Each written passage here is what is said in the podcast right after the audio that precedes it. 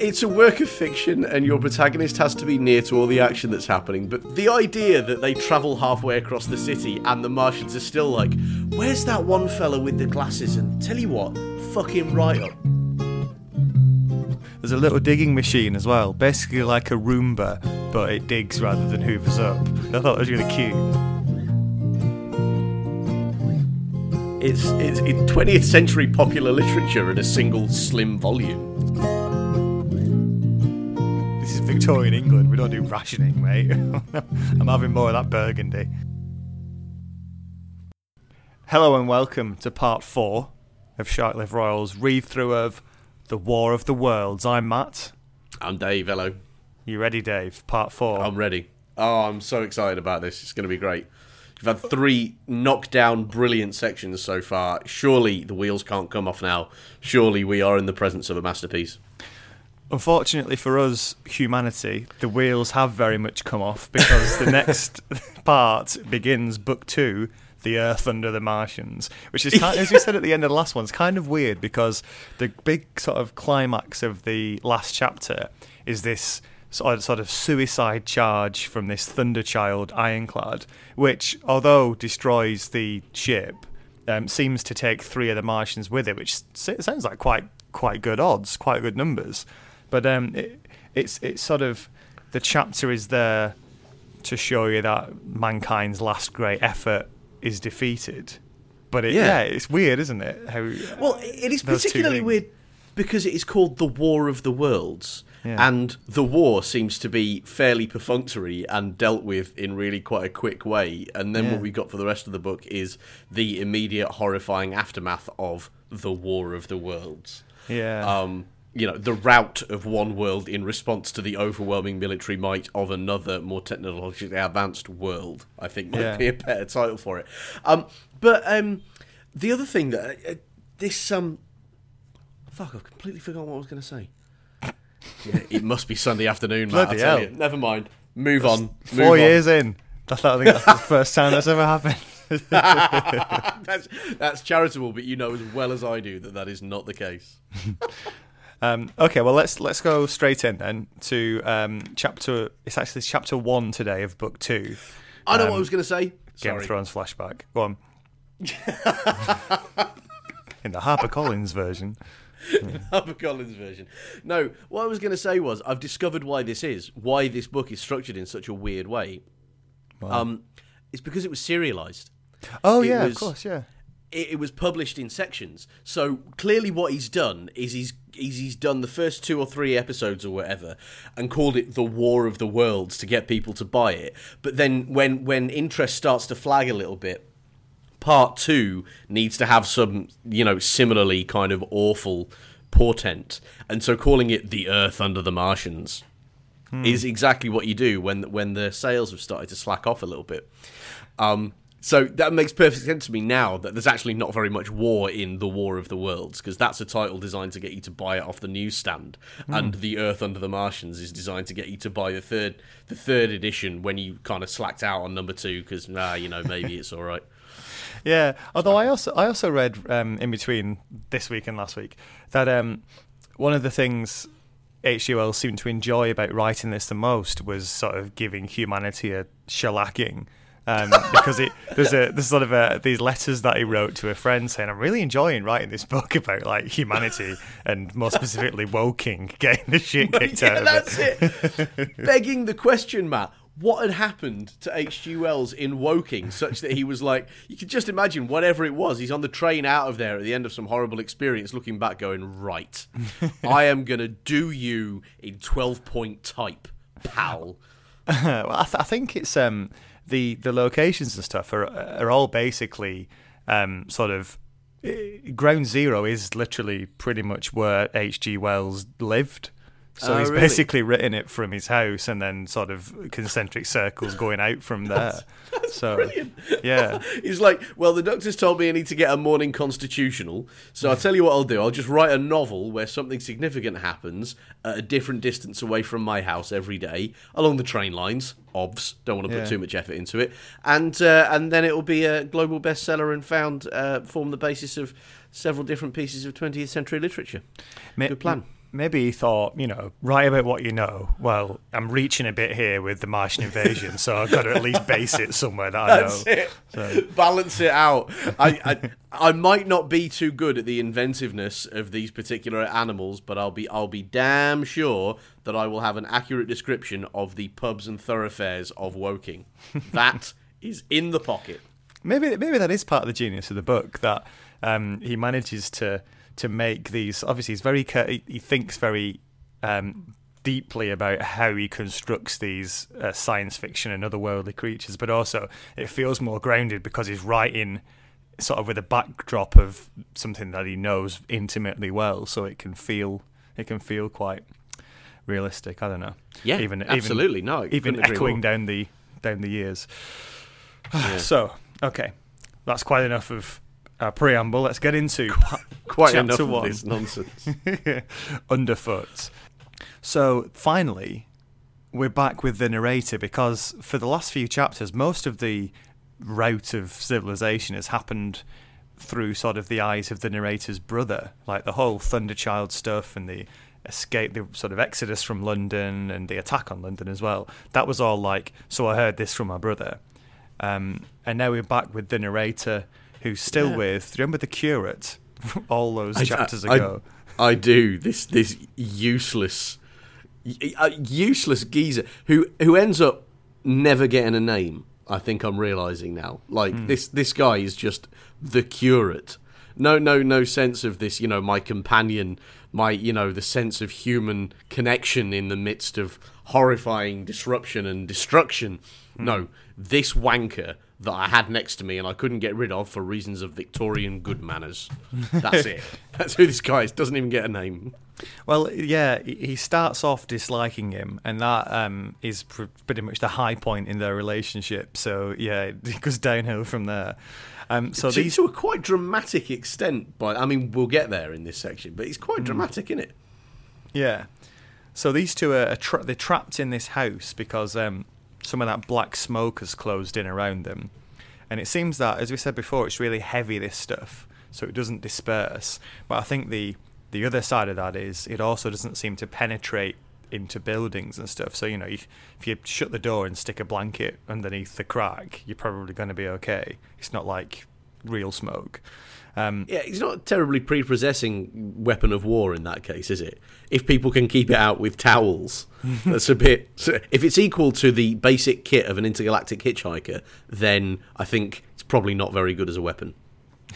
Yeah, I was thinking actually, but we'll talk about this at the end, so let's not do it now. But um, if uh, if the Martians had invaded hundred years later with the tech that they've got, it just wouldn't have even been an issue. We'd have just wiped the floor with them. But we'll um, we'll come to that at the end. Maybe we'll we'll discuss whether we think Yeah. we'd have had a better chance. I think some of the weapons we've got now, but like, yeah, no problem. Oh, should I should I prepare my preposterous bravado, Matt? Should I open the preposterous bravado chest so that I can pretend that I would be better against these guys than the finest fruit of Lake Victorian England?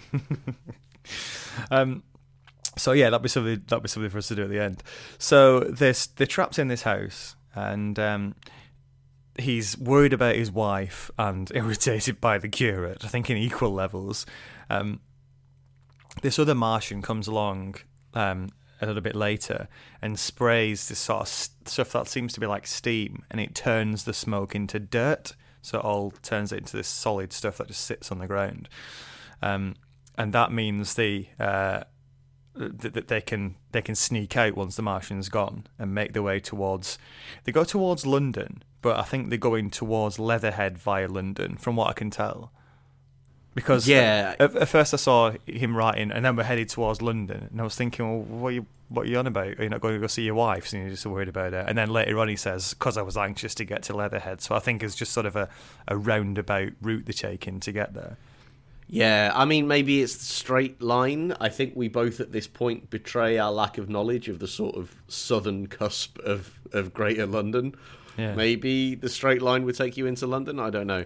Um, I mean, the M25 didn't exist, alas. So I don't, I don't know what you'd do. But um, I, I tell you something that occurs to me here is um, this is so th- this this smoke can get dispersed by use of like high pressure steam, Yeah. right?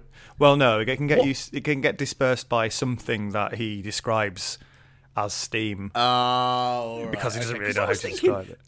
This is the Victorian era, right? If there's one Yeah. thing that suburban London in the late 1890s did not lack for, it was machines running off of high pressure steam. Like, you could just drive the trains up and down the tracks all day and clear off all of this stuff. It would be great. You get. Yeah. You, actually maintain the only thing you really need to maintain in order to win a war, which is the the logistics network. Hmm. And you sort of drive up and down, uh, like you know, leaning out of the the uh, the engine bit at the front, just sort of flicking the V's to all these massive things all the way up and down. You can't get me! I've got a fucking kettle. Yeah. That would work beautifully up until they turn the heat ray on you, and then you're like, oh shit. and this, Matt, this is why this is why the bravado, which I will do my best to bring out later on about my uh, my my chances against these Muppets, would be misplaced. Combined arms, is it? Shit. Hang on, you mean to say that you've got? All right, bear with. Yeah. Um, so they, they head out towards London. I assume maybe the maybe the sort of the Maybury stuff they can't go back through there because obviously of what's happened. So they're doing a little round roundabout way. Um, but the the whole area is almost deserted. Loads of bodies and stuff. Um, they see the Martians strolling through London on, on in the tripods every so often. Um, they see some people chased and thrown into the basket on the back of the um, the tripod's back, um, which doesn't sound doesn't sound particularly good news for the for the people there. Yeah, and and it, I did quite like the fact that we were joking about these baskets having been put on there as sort of like after the fact adaptation, so that they'd have some way of carrying things, and that it kind of looks like looks like a kind of basket on an old granny bike kind of thing. But Yeah, that's absolutely what they're using them for. This is a shopping basket. They're just like, oh, I'll have that one. Oh, delicious humans. Yes, ripe for the picking. That one and that one and that one. Oh, he's got a waistcoat on there, chubby. I'll have one of those. Hmm. You know, it's just brilliant. I, I, I love this image of the domestically minded Martian invader from outer space. yeah, selecting us like we would select a lobster. Just, yes, Yeah. I'll oh, have that's this I was I was going for like like pick your own strawberries or anything, but now you've said lobster. All I can think of is well the horrifying scenes of human human consumption that occur later in the book. Yeah. Yeah, Um, yeah. No, oh, no jokes to be had about those, by the way. Sp- speaking of horrifying, there's this um, sort of gun emplacement that they come across, and um, they, they've obviously it's been attacked with the heat ray, and there's basically just sort of these like there are these soldiers who are obviously sort of blackened tops, and then the sort of like below the waist they still look normal. So it's like just shows how the heat ray works. It sort of cuts across you, and it can set you Mm. like your top of you on fire and leave the rest of you, uh, almost like horrible, a laser or something. Yeah. Yeah, yeah. Um, they they're breaking into houses, scavenging for food, and um, while they're in one of the houses, something crashes outside and knocks um, it knocks the narrator unconscious. And when he comes Yeah. to, it's basically a cylinder's landed next to the house, collapsed half of it, and um, they they just happen to have sort of. Um, been in the half that hasn't happened. collapsed. they just like uh, it's a work of fiction and your protagonist has to be near to all the action that's happening but this i thought was pretty amazing like i because i feel like hg wells has established a tolerance of like the likelihood of this sort of shit happening in his world and it is an invasion that happened down the road started happening down the road from the the narrator's house which cool you need somebody to narrate it great hmm. but the idea that they travel halfway across the city and the Martians are still like, "Where's that one fella with the glasses and the and the moustache? Is he is he in that house? Tell you what, fucking right up. Don't kill him, obviously, because narrative, but just collapse half the house. Yeah, just take him. What I mean is, it, I felt this stretched my credibility just a tiny bit. D- Unless they're like bombarding, unless there's one of these things falling in every other back garden at this point. Yeah. Uh, what did you think of it? Yeah, yeah. I think. Well, yeah. Do you think there's like there's some guy in Martian HQ on Mars, and he just keeps aiming for the narrator? That's the great untold story of uh, of the War of the Worlds, isn't it? Is the prequel shows how H.G. Wells' narrator somehow was on Mars as a tourist several decades before and just managed to really piss everybody off, and that's why they invaded in the first place. Right? It's Operation Get Get Your Own Back. Here we go, lads. We've been planning this for 20 years just to get that bastard back. Now, just make sure, whatever you do, if you're going to land, land on him. All right? Go, go, go, go. Oh, they're just winding him up, and this, this, I'm just imagining like the the Martian at Martian HQ, just with that troll face as, as his face. anyway. That's hilarious. You mad, bro? So yeah, they realise that this uh, cylinder's crashed um, into the side of the house effectively, and they hide in the scullery, which is this sort of little pantry area, isn't it? It's not the pantry, but it's not. It's like the pantry. It's like Yeah. the, it's like the is it the cell at the scullery? Well, I don't know. I mean, I think I've no idea, mate. To be honest, a, a small room which has to do, I think, with the preparation of food and or to do with plates and knives and forks. Um, Yeah. could yeah, because be. you had you had a definitely not the place where you you? keep.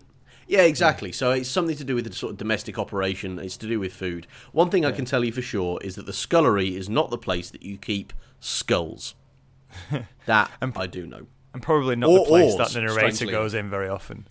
Yeah, that's of- exactly. Yeah, the thi- this guy uh, is. There, are we missing a whole strand of horror here that was going to be totally inherent in it to the Victorian upper middle class?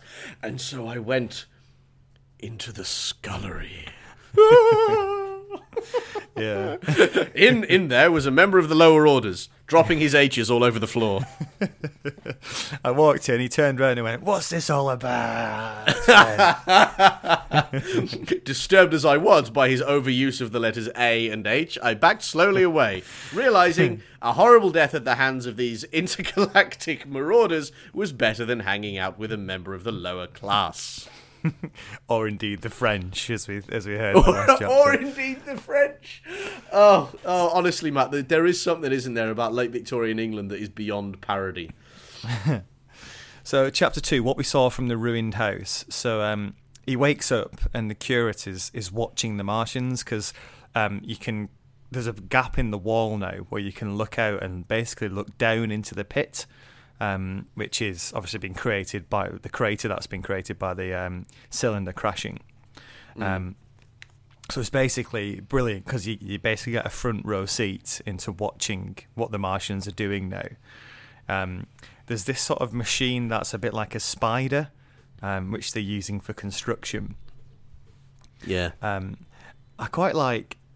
There's a little bit here where um, he's, he's, the narrator's describing the machines, and then he says something along the lines of, you know, um, later on, um, academics have tried to sort of draw these machines, um, but all the drawings don't really do them justice. And it kind of felt like he was almost like commenting on all the illustrations that have been done of these things from his writing. That's true. None That's of it's good brilliant. enough. None of these, none of these illustrations that you're ever going to look at are quite the same as what I'm trying to describe here.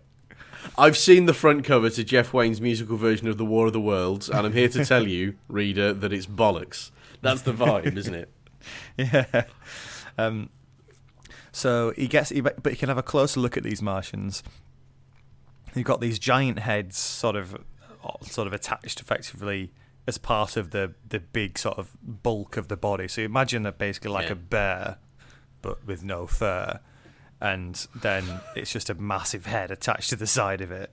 Um, they've got big eyes, um, a beak, sixteen tentacles, and two sort of clumps of eight each. And Yeah. uh, weirdly enough, which I'd never realised before, like a massive ear on the back. Um, yeah. I know. So, I, I mean, the way you described it made it sound like just the whole of the back of this head was one massive, completely useless ear. I, it's great. Yeah, and apparently every so often they keep trying to walk on the tentacles and falling over, and he thinks, Sorry, thinks- that that's comedy, is what that is. I don't care what else is going on in this section. That is comedy. but I thought it was quite interesting because he thinks they must be able to do that on Mars, um, but obviously sort of, so it's kind of like us on a heavy on a planet with different gravity. every so often trying to walk and keep falling thought you- over. So you, you got to sort of crawl along on your belly because you can't stand up. That's basically I thought you were going to say uh, it's like us in on a on a heavy night out. Just when I honestly halfway through at the sentence, I was like, yeah, it, it is quite similar to when people get really unmanageably drunk, isn't it? oh, I just I can't even live the oh. Somebody get me a kebab. Um, we do get the first few um, signs of, if you if you're looking at it carefully here, optimism about how this book's going to end. Because, like I say, he's mentioned that future people will try and draw these things, which suggests mankind's going to survive. And then again, here he says, you know, in the future, doctors have dissected some of these corpses Yeah. And found there to be no digestive system. But again, that suggests that we're going to be in a position at some point where doctors are going to be able to dissect them. Yeah, Um, I did notice that those these little kind of like nods to the audience, these winks of "Don't worry, it's all going to be all right." Hmm. But I'll tell you the other thing I noticed as well was um, there's some classic sort of late Victorian bad science here. Like what? Where, when he's desc- when he's describing the uh, the digestive system, he describes what humans do with food as Hmm. Turning food into blood, and um, Yeah, and yeah. describes the Martians as eating by just taking other the blood of other beings and injecting it right into their veins. So that's really fantastic misunderstanding of what food is and like how the body fuels itself and stuff. Uh, but it, there's the sort of wonderful misunderstanding that you know extremely. You know the the people who were at the top of the pile, the people who definitely knew everything that was going on in that era, would have said with absolute confidence and belief that it was true because they something something something heard it somewhere. Yeah. And I, I really do love that because that's not supposed to be funny. That's something that has become funny over time.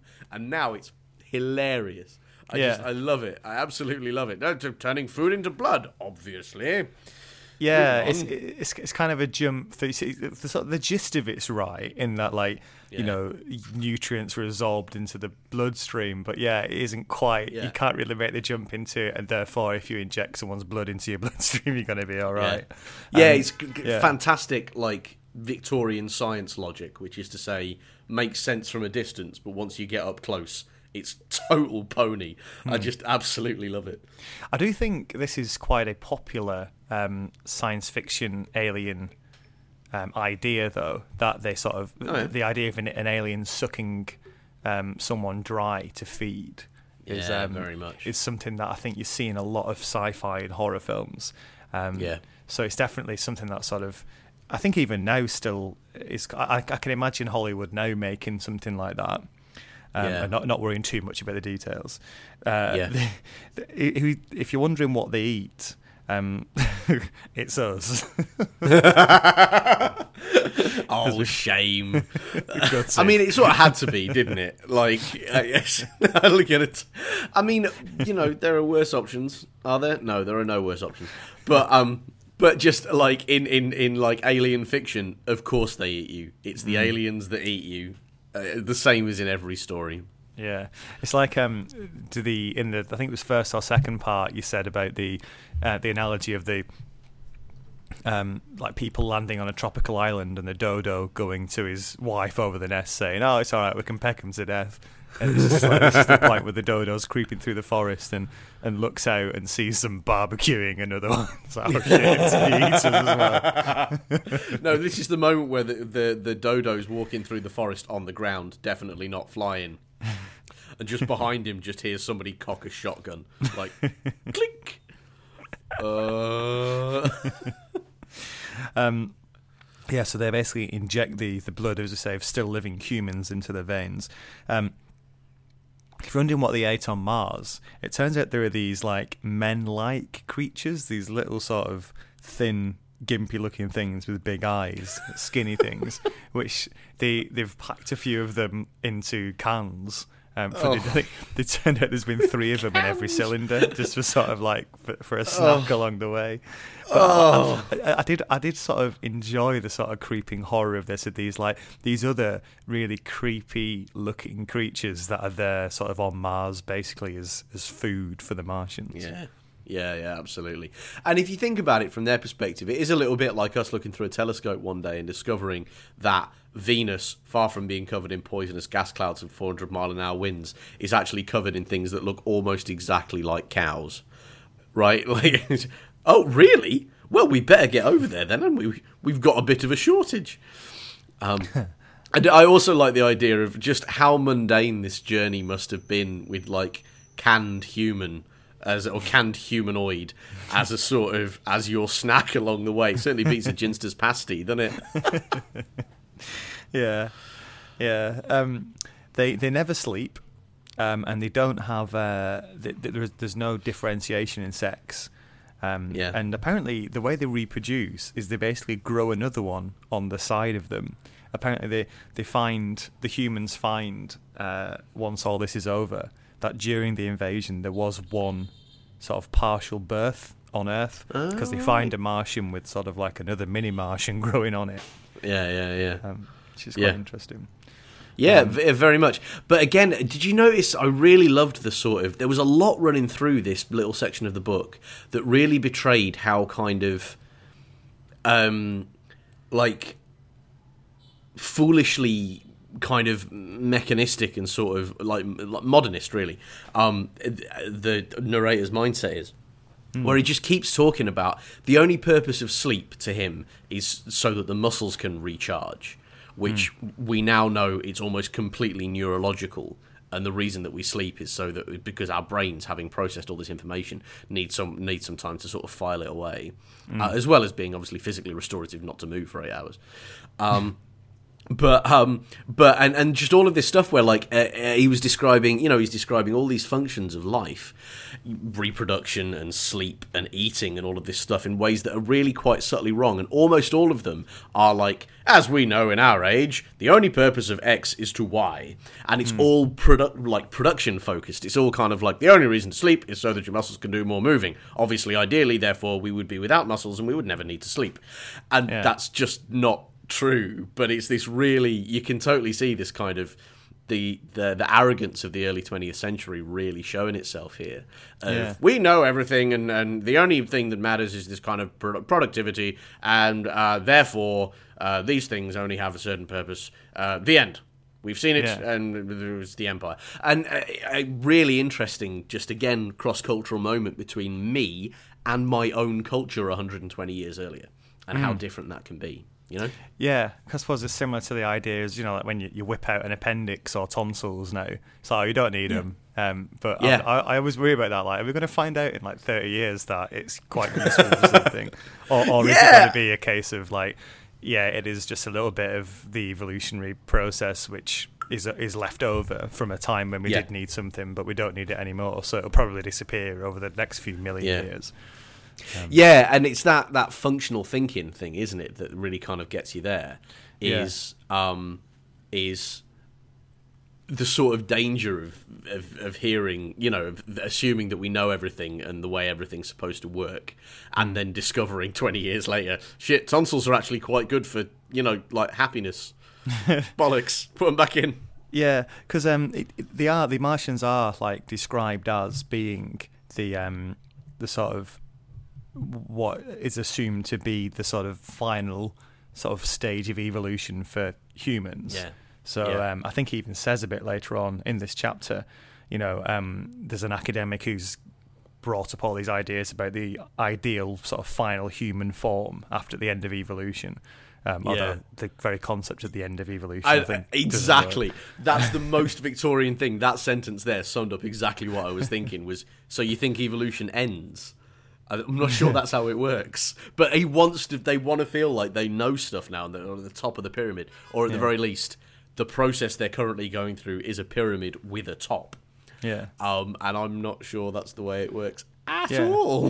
It kind of feels a bit like um, someone coming in, like to do a massive cuts program for a business or something. It's like, right, how much of this do we really need? Do we? Well, we need the Yeah. eyes. Okay, keep the eyes. We need the hands. Yeah. Keep those. Uh, can we lose this whole digestive tract bit? Probably. Let's cut that. Uh, can we? Can what we do you need lose food for? sex? forget about that. Sleeping, let's get rid of that. Just like It sticking is. like a big red line through all this stuff. It absolutely is bloody hell. It's humanity as defined after a particularly swinging set of funding cuts, isn't it? And then he's just, just yeah, no, you don't need any of that, none of that, none of that, none of these sort of things. What's this? Smiling? Fuck you, just smiling. Get rid of that right away. Lose all of other- that. What you've got is your tentacles and your massive ear on the back of your head. That's all you need. One of the other things they don't need is uh, they decided on Mars was any forms of bacteria or um, anything that causes diseases or cancers and stuff. So they've they've got rid of all that on Mars as well. Uh, vaccinate their kids either. Sorry, carry on. Um, yeah, so not only is all this uh, all this happening in the pit, at the same time, the uh, this red weed is spreading all over the countryside, which um, apparently follows water mostly and then spreads out from there, and it's basically the Martian version of vegetation, and some of that's arrived. Oh, what I was going to say as well with this is um, another thing I was reading about it in between weeks is a lot of the invasion um, stuff is like the Martian invasion is supposed to be very so sort of drawn from um, the sort of British invasion of some um, sort of less uh, technically advanced cultures. It, it, it is it is that sort of we've we've mentioned it already, but it, it was supposed to be you know that obvious as well. Oh, it was it was purposeful. Like he was going yeah. for that.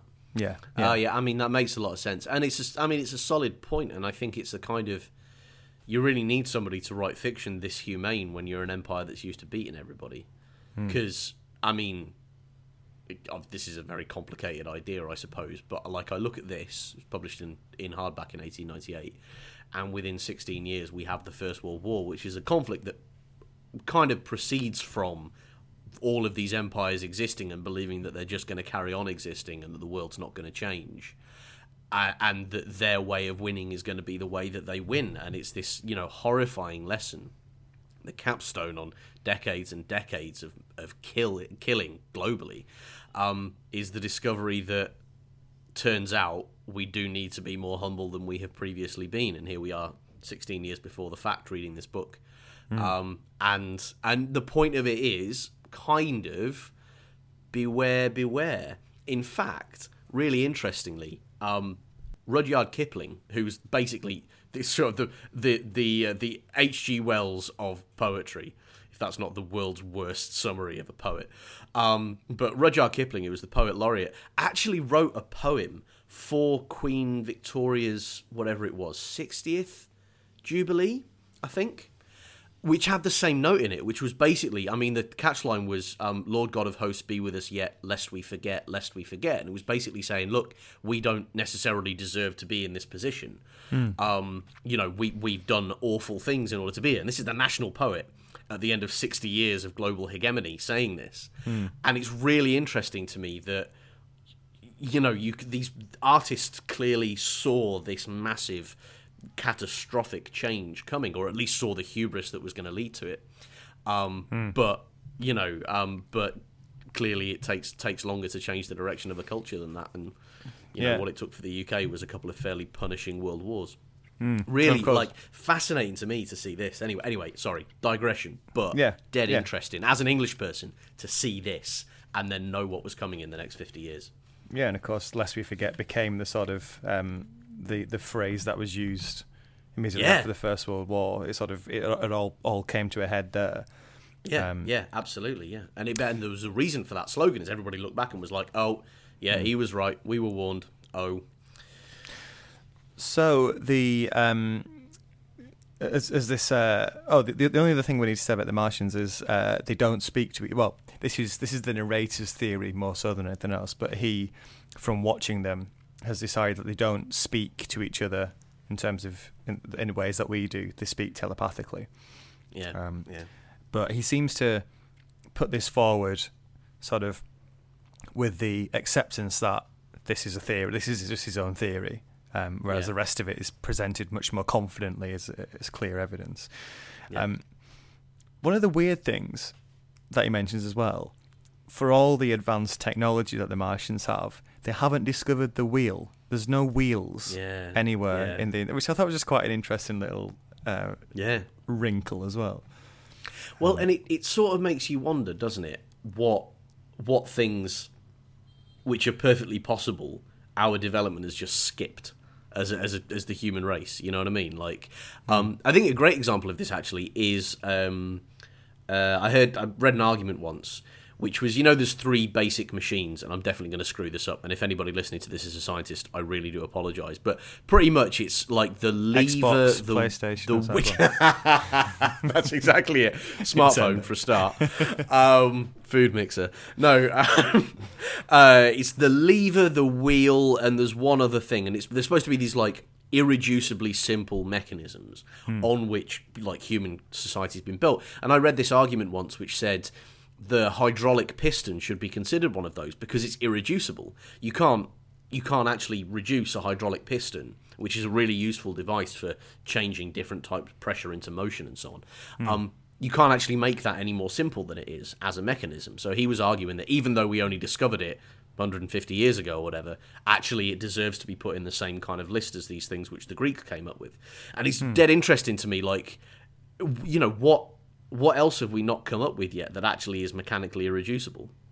you know what is there that we could have come up with given different circumstances 4000 years ago but just haven't um, Yeah. really exciting to me actually really fascinating Yeah, and when those sort of things are are discovered by different civilizations, you can see very different outcomes depending on what you do and don't have. There's a good example is um, in a similar way, sort of architecture, how Yeah. um, civilizations that who sort of came up with the keystone to make stuff, the the buildings look so different to civilizations that don't use keystones.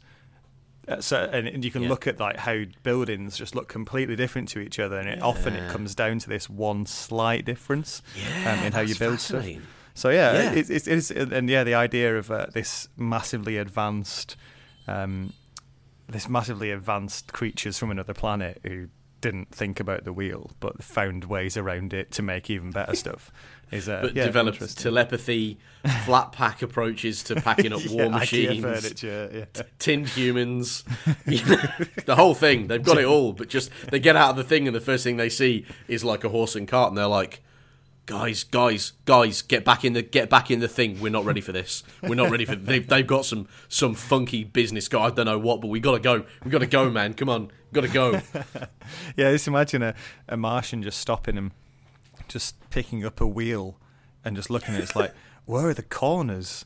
Well, there's no. Co- so so this so this line never ends. It just goes on, and, and then it gets, but then it continues. Like, oh man, it's blowing my mind. yeah that's it that is it isn't it and then all you need is for somebody to lean over and just sort of give them a joint and they'd just be looking at the wheel for a week they'd just be like wow man i just because because the thing is that it it turns you know it it, it, it just it it goes i just go somebody get me some Wotsits you know like just just uh yeah marvelous And then at some point, like the Martians will be looking through the telescope at Earth, and they'll be like, "How did we not notice the thing we're looking at is circular?"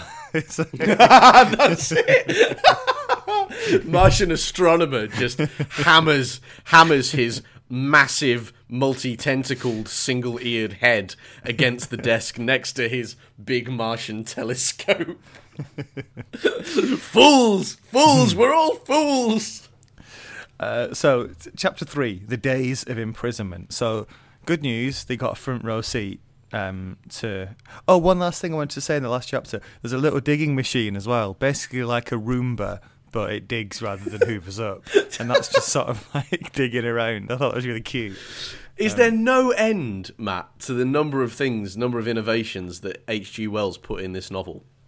We've got Roombas, flat pack furniture. We've we've we've got what's the other thing he's got in here? He's it's like some oh yeah, all of these like narrative tropes that you get. You know, he's, he's basically like we've got Stephen King's The Mist in here with the smoke. We've got uh, and the tentacles actually in this bit after this. This this next section Oh, is yeah. absolutely Stephen King's The Mist. Um, you know, aliens that come from space and want to eat you. All of it. Yeah, it's, okay. it's it, 20th century popular literature in a single slim volume. It's crazy. Um, so chapter three, the days of imprisonment. So, yeah, good news. You got a front row seat to watch The Martians. Bad news, you can't get away because um, you're sort of right in the middle of it, surrounded by them. You just got to hunker down and keep quiet. Um, so the only thing to do all day is sit and watch The Martians, but only one person can view it at a time. So they're constantly fighting with each other, uh, the narrator and the curate, to sort of have a go on the um, have a go on the sort of viewing platform, if you like. Um, he he considers the curate to be greedy, soft, noisy, weak, sort of spoiled. He just yeah, he thinks he's absolutely useless and He's not wrong. Yeah, yeah. he he is useless. He's the image of the useless character from every piece of literature. Yeah, and the worst part for the narrator is he has to rely on him to a not eat all the food quickly and b not give them away, and he's he's Yeah. rubbish at both. It turns out. Yeah. It's uh, yeah. There's not much sympathy for the curate, is there? Um, None. But then not I- not even to the point of giving it, giving him a name. Also, can I point out that "Sympathy for the Cure" is one of uh, one of the Rolling Stones' least well rated albums. sympathy for the curate. Sympathy for the Cure. It's a, a, a load of pastoral folk reinterpretations of the standards from Sympathy for the Devil. I can definitely see that on a T-shirt. Sympathy for the curate. Sympathy for the Cure. I'm making those. Um, so the uh, the Martians have also they're using this machine that seems to be digging out clay and turning it into aluminium. Um, That's nice work if you can get it. don't know how it works, but um, yeah, I mean, I don't know how aluminium is really made. I don't think that's how you do it. I mean, eh, that is how you do it if you happen the clay in question happens to be aluminium ore and you have some kind of you know magic smelting device, which they have all the other magic devices, so why not? But I do like the idea of Sheen, you know, this kind of relatively unregarded Zone Four section of London, actually being built on top of like impossibly valuable aluminium ore that all you need to do is heat it up a bit and it turns into a metal. That's like yeah, be homeowners of southwest London, beware, beware. The Martians are coming. Um, so he sees the Martians feeding. Um, these uh, humans are brought in who've been captured in the basket, and he hears um, shrieks and sounds of hooting as the Martians feed. This is weird. There's um, the Martians make a noise like a, of a hooting noise when they eat, but that's um, assumed to be them expelling sort of air out of their sort of beaks to to then take in the nutrients. But the whole thing here is utterly just complete horror, isn't it? And I think a little bit later on, um, a few lines later, he says he sees this happen to um, a teenager, and um, this almost sort of snaps him in uh, in terms of his mental stability, and he starts to try and dig a tunnel out and fails. Yeah, yeah, yeah, it, it, yeah. This whole this this so this whole section here, like, I'm not saying there wasn't event in it, but does it strike you that he's going into a bit more detail than he needs to about what it's like to be stuck inside a house and unable to leave it? Uh, I don't know. What do you mean? Well, it just feels a bit to me like he could he could quite easily for the last for these couple of chapters just kind of gone, and I was trapped inside the house for fifteen days. then, like I just for some reason there's just something about all of this where I'm like, "Mm, yeah, you're not you're not taking me along with you. But maybe maybe I'm just reacting against the tension that he's trying to build, and I'm like, I don't want you to build any tension. You build that tension somewhere else. You take it away and build it elsewhere. Thank you very much. It's one of those difficult parts of a book for an author when if you've if you want to if you're placing your character if you decide to place your character in a situation where they're mm. experiencing monotony and tedium, how do you make sure that the the person reading still feels what the person they're supposed to be feeling is feeling. So you know, feel what the Yeah. character's feeling. That's one of the things you're supposed to do without making them feel bored because you don't want that to happen to your reader. so it's yeah. Yeah. So I, think, I think the reason it, it, it can feel a little pedestrian this bit is I suppose it's it's trying to give you it, he's trying to emote that feeling um, to us, but Yeah. obviously not too much because you'll put the book down. Um, yeah, Yeah, I, I I mean, I'll tell you one that actually I I thought I've um. Have you ever read uh, Twenty Thousand Leagues Under the Uh, Sea? no, no, I've not. No. Uh, bro, actually, we should think about doing that on the podcast. I think uh, it's fantastic. Um, but um, the there's a passage in that where so you know it's set on a submarine, right? And um, the uh, at one point the the oxygen they can't come up for oxygen or something, and they're all you know sort of crawling around, running out of air. And you would think that it would be excruciating, but it's brilliant. Like it's so good at making you feel like there's no feel like there's no oxygen in the room. Um, and so, like, I don't know, I'm not indifferent to somebody writing a really well put together bit of tension, but and maybe it's just the fact that he talks in this very sort of matter of fact, again, Victorian stoic kind of a way that means that I'm like, well, I'm, then I don't really have a. I'm, I'm not really feeling with you because you're not telling me that you're feeling it either. So, what it boils down to is that I'm as bored as you would be if you had to stay inside one room for 14 days. Yeah. Um, there's other stuff that's interesting about this, of course, but I did feel like it sagged.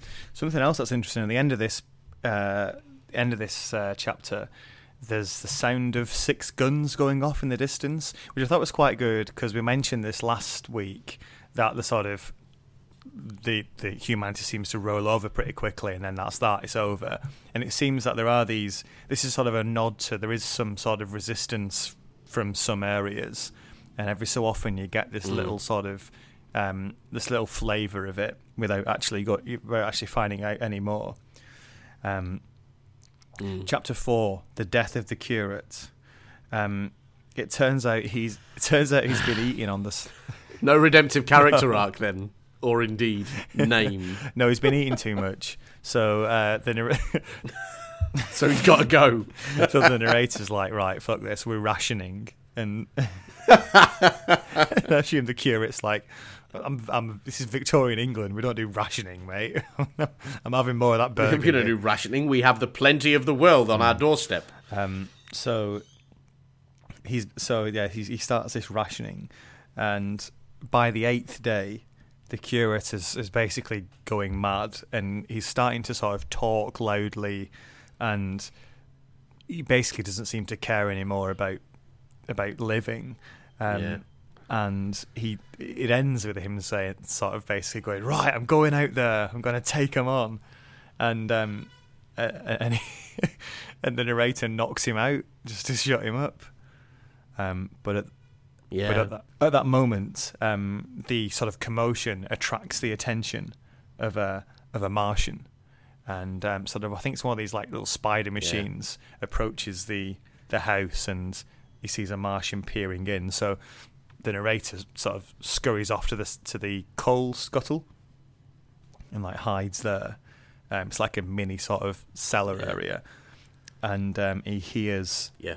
the metallic, metallic tentacle coming into the uh, coming into the kitchen, and then pulling the body of the curate away. Yeah. And it's it is the mist. It absolutely is the mist this. Um and particularly it's the mist because um uh the curate goes mad and starts this religious ranting right before he gets yanked out and that's in the mist as well. Um but it's also um Minority Report hiding in a place while a strange you know, kind of alien tentacled thing that can detect you and cause you great harm comes in to look for you.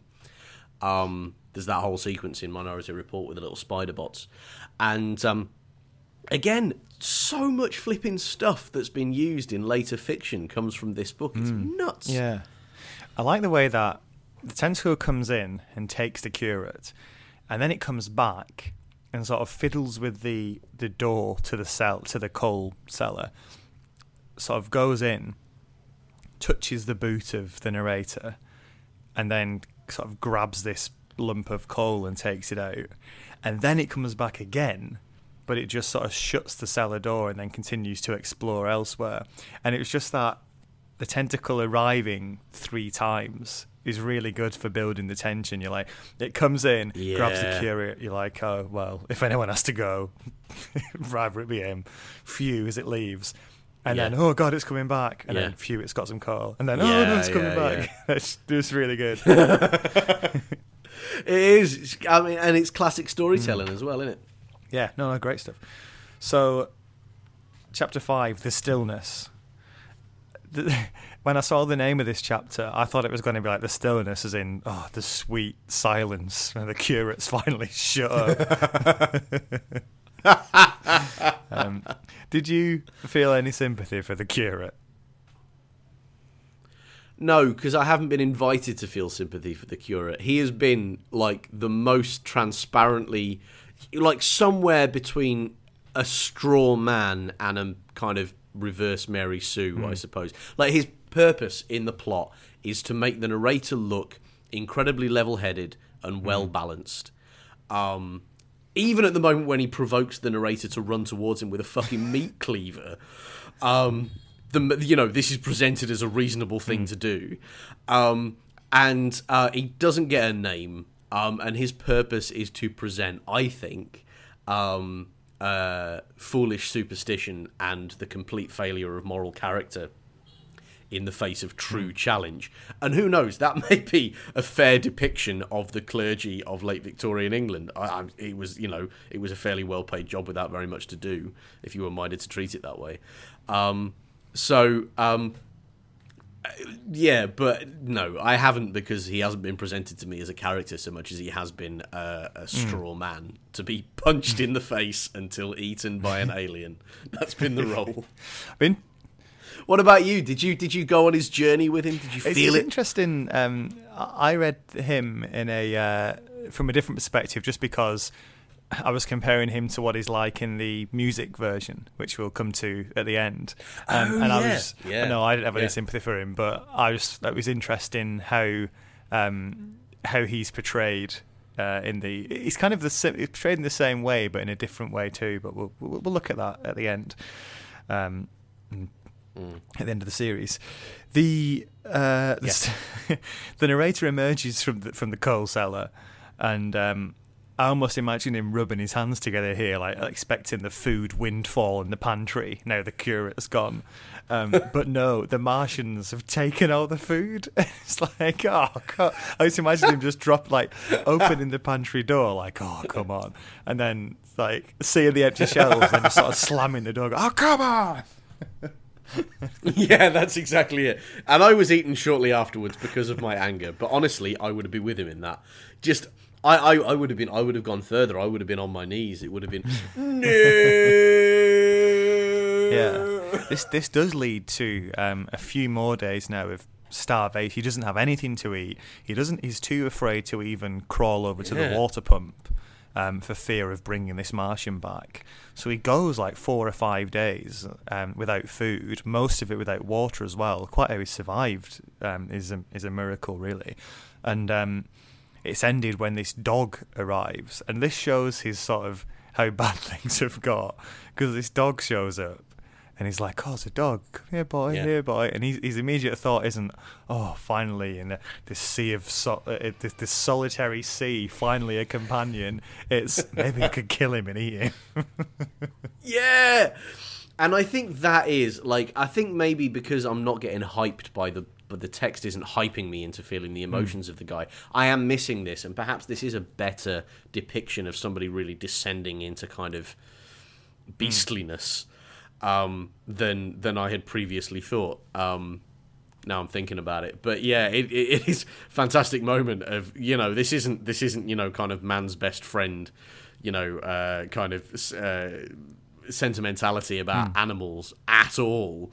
This is probably be quite good on toast, yeah, dog on toast. Yeah, it's interesting how, um, yeah, it's used to satisfy like a a, a primal need here that the uh, the um, the narrator's so hungry that he thinks I could eat this thing, whereas in the when we read uh, I Am Legend, the the uh, the ca- the main character in that comes across a dog, but he's he's sort of he's no problem for food, but he comes across a dog and he's incredibly lonely, and he sees it as this lifeline for just breaking Yeah. solitude. And it's just interesting how the yeah, isn't the that interesting? lifelines you can have. Yeah. The- Absolutely. Well, and the different ways in which, in its era, so a, a sci-fi book about a really horrifying scenario, but one that was written in '70s America, is far more alive to the idea of emotional needs, and kind of far more connected with that. Whereas this thing, written by, you know, a, a, a gifted and prescient, uh, you know, person from the kind of height of, of British Empire, um, really doesn't see that at all and is far more brutal about it and is like, well, who needs emotions? I need food. Um, a very interesting cultural difference as well, isn't it? I think. Yeah, yeah, yeah. I think so. And then he, he emerges from. He basically he, he can't ca- he can't catch this dog. He's also worried that the dog's going to give him away because it's moving around and making some noise. And then he looks out and realizes the Martians have gone. They've just wandered off. There's there's no one. There's just this sort of pile of dead bodies and an empty crater. And that's that's that. So he, he can leave. And he, he walks out of the house and he says, uh, "Oh, the sweetness of the air." Um, Which I doubt that that's a literal thing, since the air is full of, you know, recently disintegrated smoke and dust, and you know the far off, echoing, piteous wails of hmm. his countrymen, and the dogs they've recently tried to eat. But you know, I'm, yeah, I'm sure it's it all, it's all I'm sure it was relative. that, that's undeniable. I really can't throw too much shade at this guy. I have, after all, never survived two weeks without food in a house directly underneath the uh, construction site of an alien war machine. That's true. chapter six, last Never chapter of today. it's got it's called the uh, the work of fifteen days. So um, it's basically a little summary of what what appears to have happened um, while he's been sort of imprisoned in this ruined house. He basically says now he feels like an animal, um, sort of under the Martian hand. He feels like you know there's a new there's a new apex predator in town, and it's not us. um, unfortunately, um, the, the the red weed is everywhere now. Yeah. Um, and it's so it's grown so much that in some places it grows as high as his neck when he's wading through it. So it's almost like um, you know, uh, similar to cornfields or something. Yeah. Um, I just and uh, I don't know about you, but to be honest with you, this was one of the more unbelievable bits. Like or the the more kind of fantastical bits was where I was like, wow, neck high vegetation in London. I don't believe a word of it. Can't can't get there. can't get there. It's interesting that he says the narrator here. Yeah, it's growing sort of neck high in places, which is useful because it hides me from the Martians. Um, but f- Yeah. fairly soon after this this point, um, it all starts to die and turn grey because um, the vegetation isn't adapted to, um, to to our planet, and it's killed by bacteria. Um, which is which is a little unusual because you do ha- you get these in real life sort of infestations um, where you know someone accidentally brings some seeds over to another country or something and suddenly Yeah. it spreads everywhere. Yeah, yeah, um, yeah. But more often than not, it either spreads or it doesn't. You don't get this sort of spread and then fall back. Yeah. That's very much something that happens to sort of animals and creatures more than Oh, that's um, interesting. Well, it happens to people. I'm not sure it happens to creatures very much. Um, but yeah, this sort of problems of disease in a new place. I don't know. Maybe it does Yeah. happen to plants, and I've just never come across it. But it's something No, I I- always I- imagine happening to people rather than plants. That's interesting. I think it's a more, in a way, it's a more arresting image, isn't it? Of like watching, if you were watching, looking at Woking from space, as I'm sure everybody does on the ISS when they're looking for a good time. Um, Troll Martian is. Troll He's, he's trying to find the in narrator to fire into the cylinder you Woking, bro. Um, uh, looking down and just you'd be quite dramatic, wouldn't it? You know, you see these few little kind of puffs of, of, of dust as these things land, and then you know, fast forward over the next week, and you just see this like massive spreading red patch, and then all of a sudden, in much the same way, this contracting red patch. That's quite an arresting image. Um, but no, I've never heard of plants doing that either. So I don't know. If it's if it's science fiction, it's good science fiction. Write that on the cover. That's the cover blurb they've been waiting for for 120 years. the War of the Worlds. good. If it's science fiction, it's good science fiction. Dash Shark Liver Oil. so the the narrator's walking through um, London now, pretty much entirely deserted. I don't think he sees another person. Um, he wonders if he's the only person alive now. Um, Yeah. or Again, I am legend. This is this is Hmm. stone cold. I am legend, and 28 days later.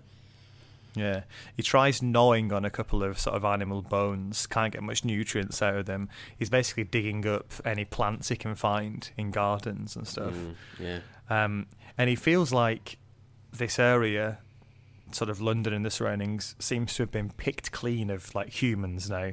And Mm. maybe the Martians are moving on to another area like Berlin or Paris, he says, or Yeah. north, vaguely north. um, Yeah, They may be going to some other considerable destination, such as Berlin or Paris or the North. Um, but yeah, and that's where that's where we end the chapter. Oh, the part of the book for this week. Yeah. Hmm. Mm. And interestingly enough, the uh, the next next week we're reading to the end of the book, so we'll find out what the end game is. Dave, the end game. Gasp! I'm very excited to find out what the end game is because I- I'll be honest with you. At this point, I can't, I can't quite work it out. Like I, I mean, eh, you know, maybe I'm spoiled by kind of very standardized kind of fictional structures for films and stories and that, but I don't feel like I know what he's trying to do or hmm. what he's trying to resolve or that there's been any kind of meaningful engagement with this primary antagonist. You know so there's no hmm. kind of he's not experiencing a challenge in his character. I, I don't know where the story would go. I suppose what you need to do i suppose what the story will will do i predict is will resolve in a if this was a Stephen King story, it would resolve in a mind-blowingly bleak way, which is still appropriate to sort of, you know, the vagaries of being human. Um, because it's H.G. Wells, I, I don't know. I mean, are we really gonna, are we really gonna find out that there's there's gonna be some Deus Ex Machina, isn't there? Um, There's like there must surely there must be either that or it turns out that you know the the army was just waiting, just hiding behind Coventry, just waiting to jump out and retake the south. Um, but I don't know. What do you reckon? Maybe the Americans show up. That's it. That's it. And the, the first person that sees them coming across the Atlantic goes, "Well, about bloody time as well. We're useless without the Americans." Sorry, I'm- any I'm- American I'm, putting my listeners? chips on that. yeah, exactly. I'm putting my chips on that. The Americans show up. the Americans show up, and we get the um uh the that scene from Independence Day where the British have just been sitting in the desert looking at the aliens perplexedly for a couple of months, waiting for the American president to tell them what to do. About bloody time. About bloody time. We've no agency or weapons of our own at all. Um, yeah. Um, yeah. So yeah. and also next week, um, we're going to be getting those reviews. We're going to be doing our reviews of the book. So um, any reviews you want to send in to add to the collection, sharkliveroilpodcast at gmail.com. That's sharkliveroilpodcast at gmail.com. Or you can get us on Twitter at sharkliveroil. There you go. Till next week, Dave. Well, before we go, Matt, I actually have something for you, which I, I, I kind of want to commend you for not having mentioned, uh, but which I certainly am going to mention.